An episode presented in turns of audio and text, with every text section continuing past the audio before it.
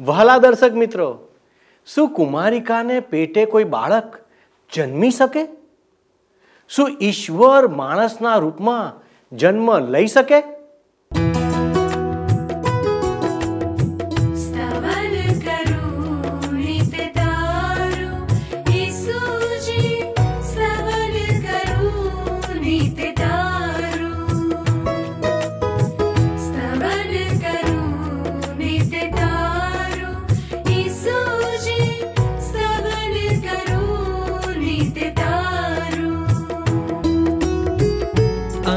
सवारे साध सुनीतौ। महिमा करु प्रभु तारो। महिमा करु प्रभु तारो। स्तवन करु नित तारो।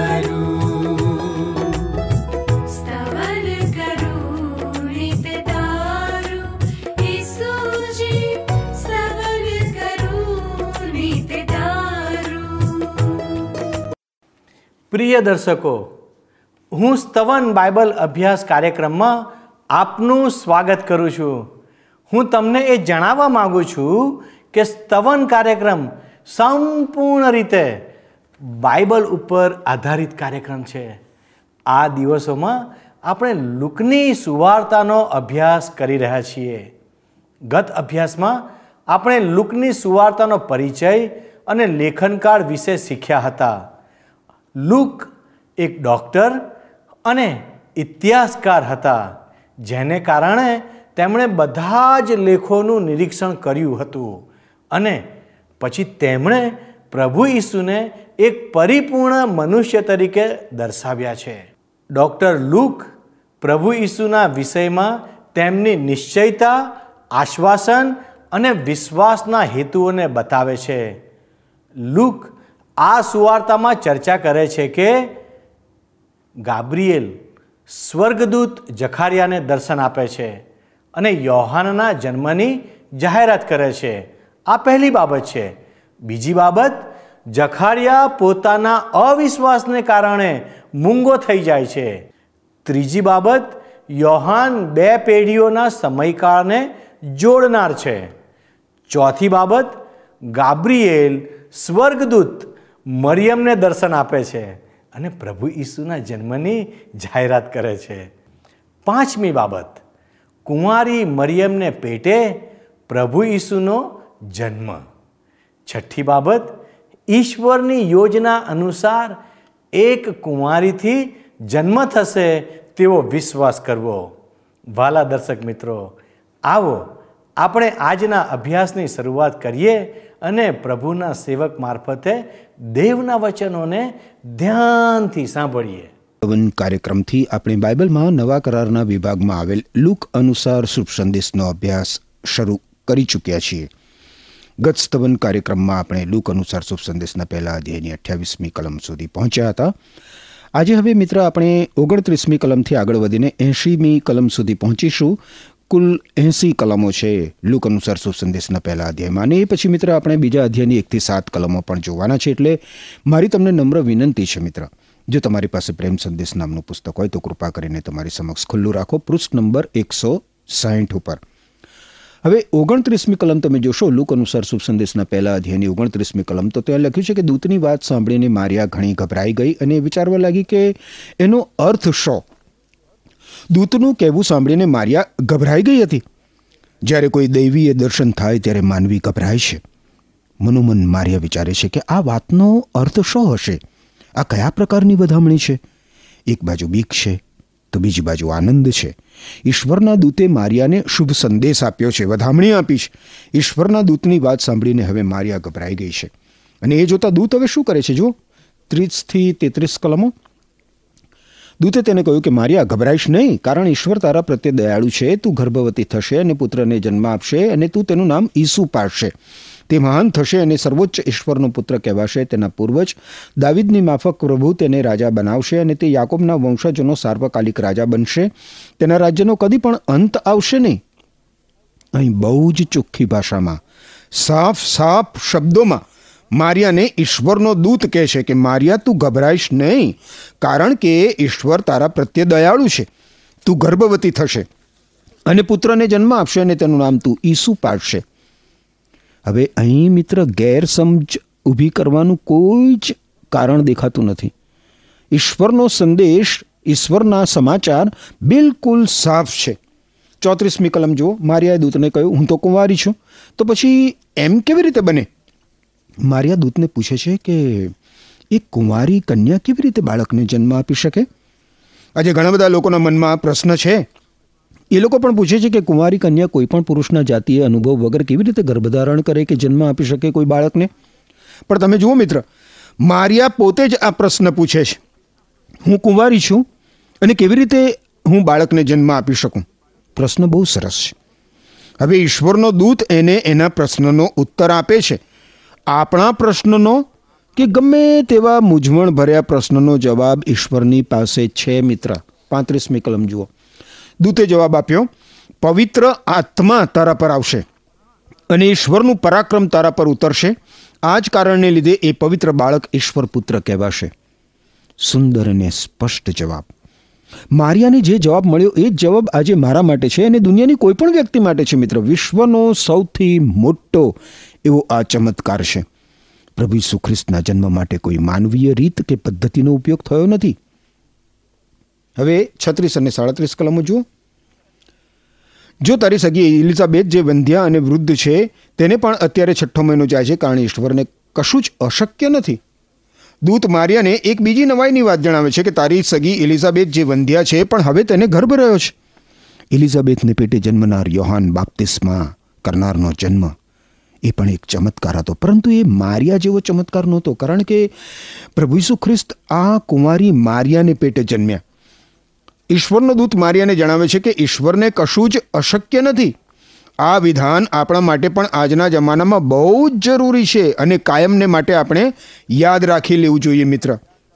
યાદ રાખો, ઈશ્વરે જે કાર્ય હાથમાં ધર્યું છે ને એ ઈશ્વર પરિપૂર્ણ કરે જ છે કારણ કે ઈશ્વરને માટે કોઈ કાર્ય કરવું અશક્ય નથી. આડત્રીસમી કલમ મારિયાએ કહ્યું, હું તો ઈશ્વરની સેવિકા છું. તમારા કયા પ્રમાણે મને થાવ પછી દૂત તેની પાસેથી જતો રહ્યો. આ વચન દ્વારા આપણને મારિયાની ઈશ્વર પ્રત્યેની આધીનતા જોવા મળે છે. મારિયા ઈશ્વરની ઈચ્છાને આધીન થાય છે અને તે દૂતને જણાવે છે કે હું તો ઈશ્વરની સેવિકા છું. તમારા કયા પ્રમાણે મને થાવ. ઈશ્વરની ઈચ્છાને આધીન થનાર ઈશ્વરના આશીર્વાદો પ્રાપ્ત કરે છે મિત્ર. માર્યા ઈશ્વરની ઈચ્છાને આધીન થાય છે. કિંમત ગમે તે ચૂકવવા માટે એ તૈયાર થઈ જાય છે.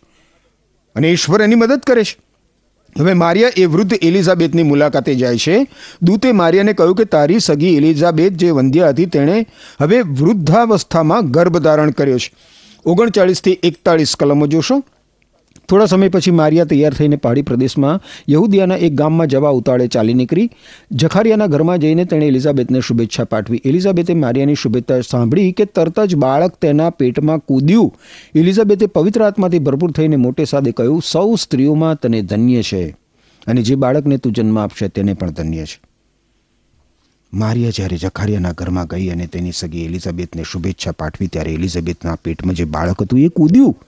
એલિઝાબેથ પણ મારિયાને મળીને પવિત્ર આત્માથી ભરપૂર થઈ અને તેના પેટમાં જે બાળક હતું એ ગર્ભ ધારણ કરવાથી જ પવિત્ર આત્માથી ભરપૂર થયું હતું. અને એટલા માટે એ એના પેટ, એની માતાના પેટમાં કૂદ્યું. હવે બેતાળીસમી કલમ જુઓ. શું લખ્યું છે? એલિઝાબેથે પવિત્ર આત્માથી ભરપૂર થઈને મોટે સાદે કહ્યું, સૌ સ્ત્રીઓમાં તને ધન્ય છે અને જે બાળકને તું જન્મ આપશે તેને પણ ધન્ય છે.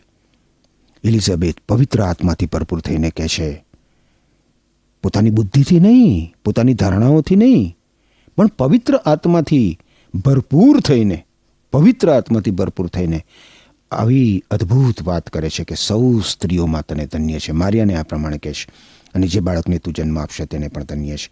તેતાળીસથી પિસ્તાળીસ કલમોમાં લખ્યું છે, મારા પ્રભુની માતા મને મળવા આવે મારા માટે કેવી મહાન બાબત છે? કારણ મેં શુભેચ્છા સાંભળી કે તરત જ મારા પેટમાંનું બાળક આનંદથી કૂદ્યું. ઈશ્વર તરફથી તને મળેલો સંદેશો સાચો ઠરશે, એવા તારા વિશ્વાસને લીધે તને ધન્ય છે. બાઇબલમાં મિત્ર એલિઝાબેથ વિશે બહુ જ ટૂંકાણમાં જણાવવામાં આવ્યું છે.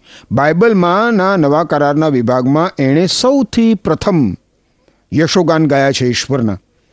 અને એ સાચેથી યાદ રાખવા જેવી વ્યક્તિ છે, અનોખી વ્યક્તિ છે. એલિઝાબેથે ઈશ્વર ઉપર વિશ્વાસ કર્યો. અને હવે એ મારિયાને ઉત્તેજન આપે છે. મારિયા જુવાન છે, કુંવારી કન્યા છે. જ્યારે એલિઝાબેથ વૃદ્ધ પરિણિત સ્ત્રી છે. લાંબા સમયથી એલિઝાબેથ ઈશ્વરને ઓળખે છે અને ઈશ્વરની સાથેના સીધા સંબંધમાં એ જીવે છે. અને એ પોતાના અનુભવમાંથી મારિયાને કહે છે, ઈશ્વરે જે કર્યું છે, એ પરિપૂર્ણ કરશે એવી ખાતરી આપે છે. તમે જુઓ, મારિયાને બહુ જ જરૂરના સમયે, યોગ્ય સમયે ઉત્તેજન અને વિશ્વાસની ખાતરી આપનાર એલિઝાબેથ મળી આવે છે. બે બે વાર એલિઝાબેથ મારિયાને કહે છે કે તને ધન્ય છે. શા માટે? એટલા માટે એક, કે તું મારા પ્રભુની માતા છે. અને બે, તે પ્રભુની વાત ઉપર વિશ્વાસ કર્યો છે. તારા વિશ્વાસને લીધે તને ધન્ય છે. છેતાળીસથી ઉડતાળીસ કલમો જુઓ. મારિયાએ કહ્યું, મારું હૃદય ઈશ્વરની પ્રશંસા કરે છે. ઈશ્વર મારા તારનારને લીધે મારો આત્મા આનંદ કરે છે. ઈશ્વર મારા તારનારને લીધે મારો આત્મા આનંદ કરે છે. કારણ તેમની આ દિન સેવિકાને તેમણે સંભાળી છે. મારિયા અહીંયા એક યશોગાન ગાય છે. બહુ અદ્ભુત એવું યશોગાન. અહીં આપણને અનેક બાબતો શીખવા મળે છે, મિત્ર. ઈશ્વર સ્તુતિ કરતા મારિયા જાહેર કરે છે કે તેને એક ઉદ્ધારકર્તાની જરૂર હતી અને એ ઉદ્ધારકર્તા મુક્તિદાતા એને મળ્યા છે અને એટલા માટે એ ઈશ્વરની સ્તુતિ કરે છે. જે વ્યક્તિને મુક્તિદાતા પ્રભુ ખ્રિસ્ત મળે છે, એ વ્યક્તિ સાચે જ ઈશ્વરની પ્રશંસા કરવા લાગી જાય છે. ઈશ્વરની સ્તુતિ કરવા લાગી જાય છે, મિત્ર. ઓગણપચાસથી એકાવન કલમોમાં લખ્યું છે, હવે મને બધા લોકો ધન્ય કહેશે કારણ પરાક્રમી ઈશ્વરે મારે માટે મહાન કાર્યો કર્યા છે. તેમનું નામ પવિત્ર છે. જેઓ તેમની બીક રાખે છે, તેમના પર તેઓ પેઢી દર પેઢી સુધી દયા દર્શાવે છે. પોતાનો સામર્થ્યવાન હાથ લંબાવીને ગર્વિષ્ઠોને તેમની યોજનાઓ સાથે તેમણે વેર વિખેર કરી નાખ્યા છે. તેમણે એટલે ઈશ્વરે અહીં મારિયા એના યશોગાનમાં કહે છે કે પરાક્રમી ઈશ્વરે મારા માટે મહાન કાર્યો કર્યા છે. પરાક્રમી ઈશ્વરે માનવ ઉદ્ધારને માટે, માનવ મુક્તિને માટે મહાન કાર્ય કર્યું છે. પોતાના એક ને એક પુત્ર પ્રભુ ઈસુ ખ્રિસ્તને આ પૃથ્વી ઉપર મોકલીને ઈશ્વરે માનવી માટે સૌથી મહત્વનું કાર્ય કર્યું છે મિત્ર. કારણ મુક્તિદાતા પ્રભુ ઈસુ ખ્રિસ્તની મારફતે ઈશ્વરથી દૂર ભટકી ગયેલો માણસ ઈશ્વર સાથે સીધા સંબંધમાં આવી શકે છે. પંચાવન અને છપ્પન. અબ્રાહમ અને તેના વંશજો પ્રત્યે હંમેશા દયા દર્શાવવાનું તેમણે યાદ રાખ્યું છે. મારિયા એલિઝાબેથ સાથે લગભગ ત્રણ મહિના રહી અને પછી પોતાને ઘેર ગઈ. આ મારિયા એલિઝાબેથને ત્યાં ત્રણ મહિના રહી. એક વૃદ્ધા, જે વેંધા હતી, એ હવે ઈશ્વરના એક અદના માણસને, ઈશ્વરના એક અદ્ભુત માણસને બાપ્તિસ્મા કરનાર યોહાનને જન્મ આપવાની છે. જ્યારે બીજી બાજુ મારિયા જે કુમારી છે, એ ઈશ્વર દ્વારા પસંદગી પામે છે. ઈશ્વરના પુત્ર પ્રભુ ઈસુ ખ્રિસ્તને જન્મ આપવા માટે મિત્ર. આ બંને સ્ત્રીઓ ત્રણ ત્રણ મહિના સાથે રહીને ઈશ્વરના નામને ધન્યવાદ આપે છે. એકબીજાને ઉત્તેજન આપે છે અને ઈશ્વરના સ્તવનો કરે છે. સત્તાવનથી સાહીઠ કલમો જોઈએ તો લખ્યું છે, એલિઝાબેથનો પ્રસૂતિકાળ નજીક આવ્યો અને તેને પુત્ર જન્મ્યો. તેના પડોશીઓ તથા સગા સંબંધીઓએ સાંભળ્યું કે ઈશ્વરે તેના પ્રત્યે મહાન દયા દર્શાવી છે અને તેઓ બધા તેની સાથે હર્ષ પામ્યા. આઠમે દિવસે તેઓ છોકરાની સુન્નત કરવા આવ્યા. તેઓ તેનું નામ તેના પિતાના નામ પરથી ઝખારિયા રાખવાના હતા, પણ તેની માએ કહ્યું, ના ના, નામ તો યોહાન રાખવાનું છે. ઈશ્વરે આપેલા વચન પ્રમાણે હવે એલિઝાબેથ પુત્રને જન્મ આપે છે. જેનો હર્ષ અને આનંદ પાડોશીઓ અને સગા સંબંધીઓને થાય છે. એ લોકો જણાવે છે કે ઈશ્વરે એના પ્રત્યે મહાન દયા દર્શાવી છે. સાચી જ મિત્ર, ઈશ્વરે ઝખારિયા અને એલિઝાબેથને વૃદ્ધાવસ્થામાં પણ યાદ કર્યા અને પુત્રનું ધ્યાન આપ્યું. એ લોકો પૂર્વ આયોજિત ઈશ્વરના દૂત દ્વારા જણાવ્યા પ્રમાણે આ પુત્રનું નામ યોહાન પાળે છે.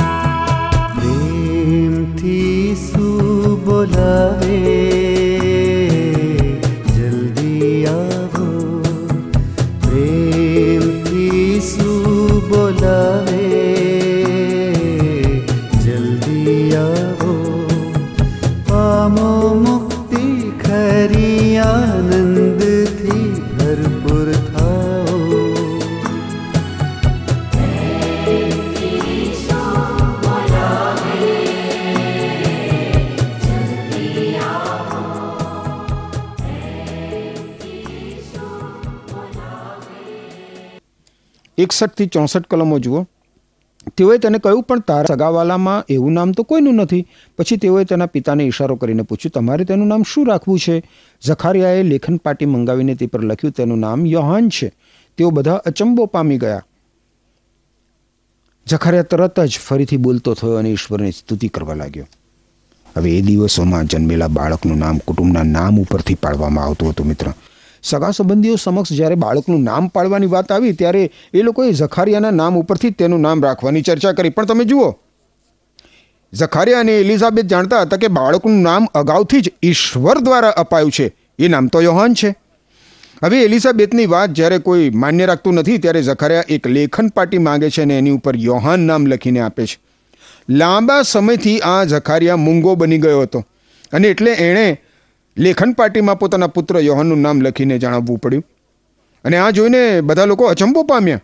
એલિઝાબેથે જે નામ આપ્યું હતું એ જ નામ ઝખારિયાએ લખ્યું. કારણ કે આ નામ જે છે એ તો ઈશ્વર દ્વારા રાખવામાં આવ્યું હતું, યોહાન નામ. હવે નામ જાહેર થતાં જ તમે જુઓ, ઝખારિયા બોલતો થઈ ગયો. એનું મુખ ખુલી ગયું કે તરત જ એણે ઈશ્વરની સ્તુતિ કરી. લાંબા સમય સુધી ઝખારિયા મૂંગો હતો અને જ્યારે ઈશ્વરે તેનું મોં ખોલ્યું કે તરત જ તેણે ઈશ્વરની સાચા હૃદયથી સ્તુતિ કરી. પાસઠથી ઓગણસિત્તેર કલમો તમે જુઓ તો ત્યાં લખ્યું છે, બધા પડોશીઓ ગભરાઈ ગયા અને યહુદીયાના આખા પહાડી પ્રદેશમાં સમાચાર ફેલાઈ ગયા. જેઓએ સાંભળ્યું તેઓ વિચારમાં પડી ગયા અને પૂછવા લાગ્યા, આ છોકરો કેવો બનશે? કારણ તેની સાથે ઈશ્વરનું સામર્થ્ય હતું. યોહનના પિતા ઝખારિયાએ પવિત્ર આત્માથી ભરપૂર થઈને ઈશ્વરનો સંદેશો કહ્યો, ઇઝરાયેલના ઈશ્વર યાહવેની સ્તુતિ થાવ પોતાના લોકોની મદદે આવીને તેણે તેમનો ઉદ્ધાર કર્યો છે. તેમણે આપણે માટે સમર્થ ઉદ્ધારક ઊભો કર્યો છે. તે તો તેમના સેવક દાવિદના વંશજ છે. આ વાત તો તેમણે પોતાના પવિત્ર સંદેશવાહકો દ્વારા પ્રાચીન કાળથી જણાવી હતી. એ વાત સાચી હતી મિત્ર કે યોહાન એક અસાધારણ માણસ હતો. એ ઈશ્વર તરફથી અને માત્ર ઈશ્વરના કાર્ય માટે ઉપયોગમાં આવનાર એવો માણસ હતો. દુનિયાના લોકો માટે આ વાત, આ બાળક એક નવાઈ રૂપ હતો. પણ ઝખારિયા અને એલિઝાબેથ યોહાન વિશે જાણતા હતા. આ ઝખારિયાનું મોં લગભગ નવ નવ મહિના પછી ખુલ્યું. અને મોં ખુલતાની સાથે જેણે ઈશ્વરની સ્તુતિ કરી. એના ગીતમાં તમે જુઓ, ઈશ્વરના વખાણ છે, ઈશ્વરની મહાનતાના દર્શન છે અને ઈશ્વરની યોજના એ પ્રગટ કરે છે. પ્રથમ ગીત ગાનાર એલિઝાબેથ હતી અને આ બીજું ગીત મારિયાનું હતું ને હવે ઝખારિયા ગીત ગાય છે, યશોગાન, ઈશ્વરના. અને આ ઝખારિયાના યશોગાનમાં ભવિષ્યવાણી પણ છે મિત્ર. સિત્તેરથી પંચોતેર કલમો જુઓ. તેમણે આપણે માટે સમર્થ ઉદ્ધારક ઊભો કર્યો છે. તે તો તેમના સેવક દાવીદના વંશજ છે. આ વાત તો તેમણે પોતાના પવિત્ર સંદેશવાહકો દ્વારા પ્રાચીન કાળથી જણાવી હતી, આપણને આપણા દુશ્મનોથી અને આપણને ધિક્કારનાર સર્વની સત્તા નીચેથી બચાવવાનું વચન તેમણે આપ્યું હતું. તેમણે કહ્યું હતું કે તેઓ આપણા પૂર્વજો પ્રત્યે દયા દર્શાવશે અને પોતાનો પવિત્ર કરાર યાદ કરશે. આપણા પૂર્વજ અબ્રાહમને તેમણે એક ગંભીર વચન આપ્યું હતું અને સમ ખાતા હતા કે તેઓ આપણને આપણા દુશ્મનોથી બચાવશે, જેથી આપણે તેમની સેવા નિડરતાથી કરી શકીએ. તેમજ આપણા સમગ્ર જીવન દરમિયાન તેમની સમક્ષ પવિત્ર અને ન્યાયી બનીએ. ઈશ્વરે લાંબા સમય અગાઉ આ વચનો ઇઝરાયેલી પ્રજાને આપ્યા હતા. અહીં તમે જુઓ મિત્ર, તો મારિયા ઝખારિયા અને એલિઝાબેથ હજુ એ જ વિશ્વાસ રાખે છે કે ઈશ્વરે જે કહ્યું છે એ ઈશ્વર પરિપૂર્ણ કરશે. હા મિત્ર, ઈશ્વરે જે કાંઈ વરદાનો એમના પવિત્ર વચનોમાં આપ્યા છે એ પરિપૂર્ણ થયા વગર રહેતા નથી. આપણે એટલે જ પવિત્ર ગ્રંથ બાઇબલમાંના ઈશ્વરના પવિત્ર અને જીવંત વચનો ઉપર વિશ્વાસ રાખવાની જરૂર છે.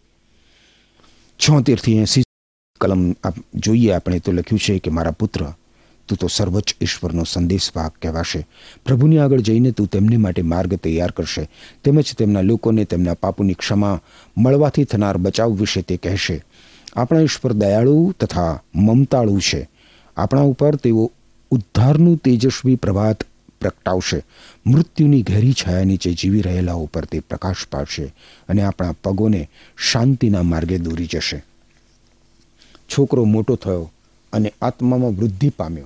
ઇઝરાયેલ પ્રજા સમક્ષ જાહેર થવાના દિવસ સુધી તે વેરાન પ્રદેશમાં રહ્યો. યોહાન, સર્વોચ્ચ સંદેશવાહક હતો મિત્ર. અને એની સેવા તો પ્રભુ ઈસુ ખ્રિસ્તના આગમનની જાહેરાત કરવાની હતી.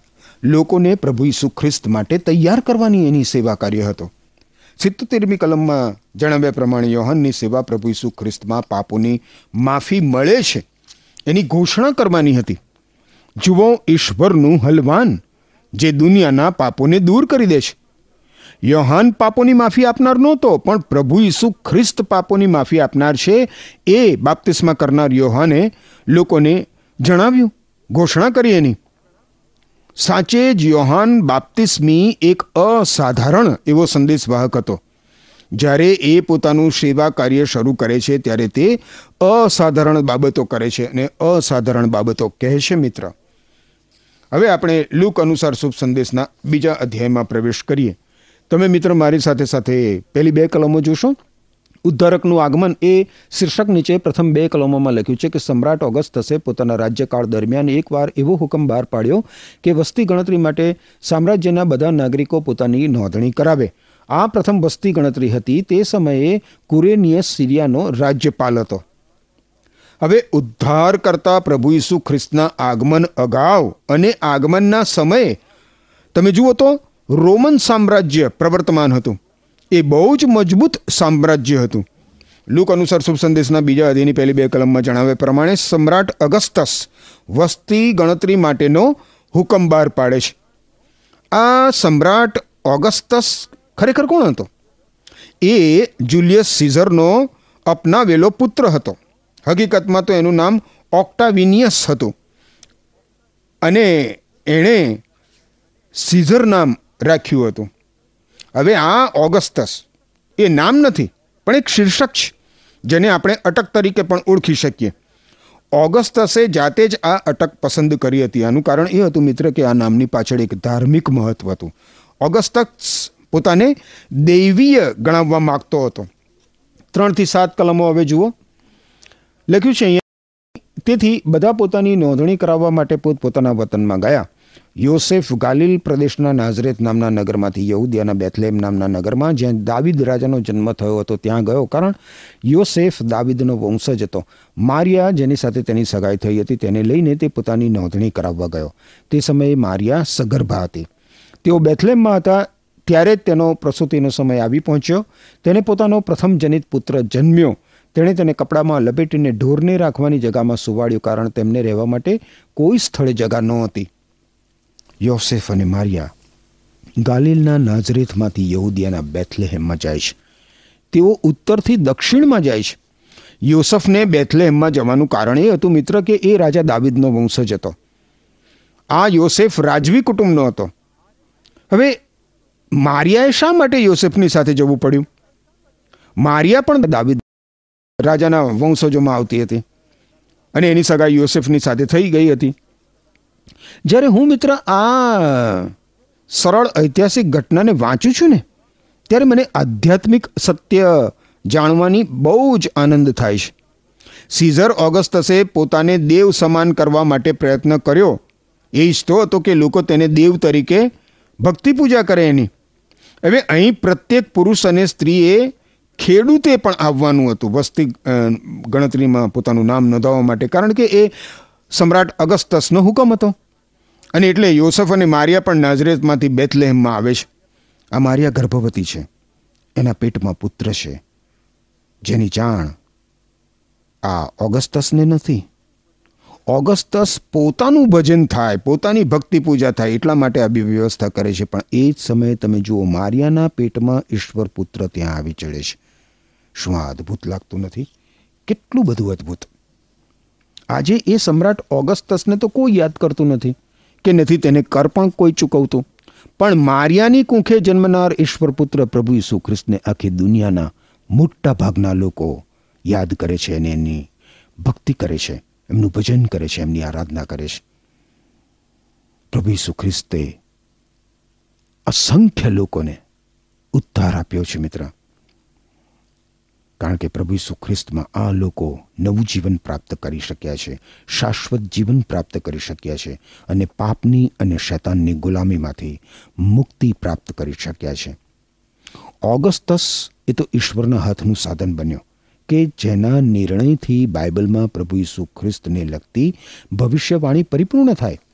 મિખા નામના સંદેશવાહકે પ્રભુ ઈસુ ખ્રિસ્તના જન્મથી આશરે પાંચસો વર્ષ પહેલાં ભવિષ્યવાણી કરી હતી કે હે બેથલહેમ એફ્રાથા, જો કે તું એટલું નાનું છે કે યહુદિયાના ગોત્રોમાં તારી કોઈ ગણતરી નથી, તો પણ તારામાંથી મારા માટે એક એવો પુરુષ ઉત્પન્ન થશે કે જે ઇઝરાયેલમાં અધિકારી થવાનો છે.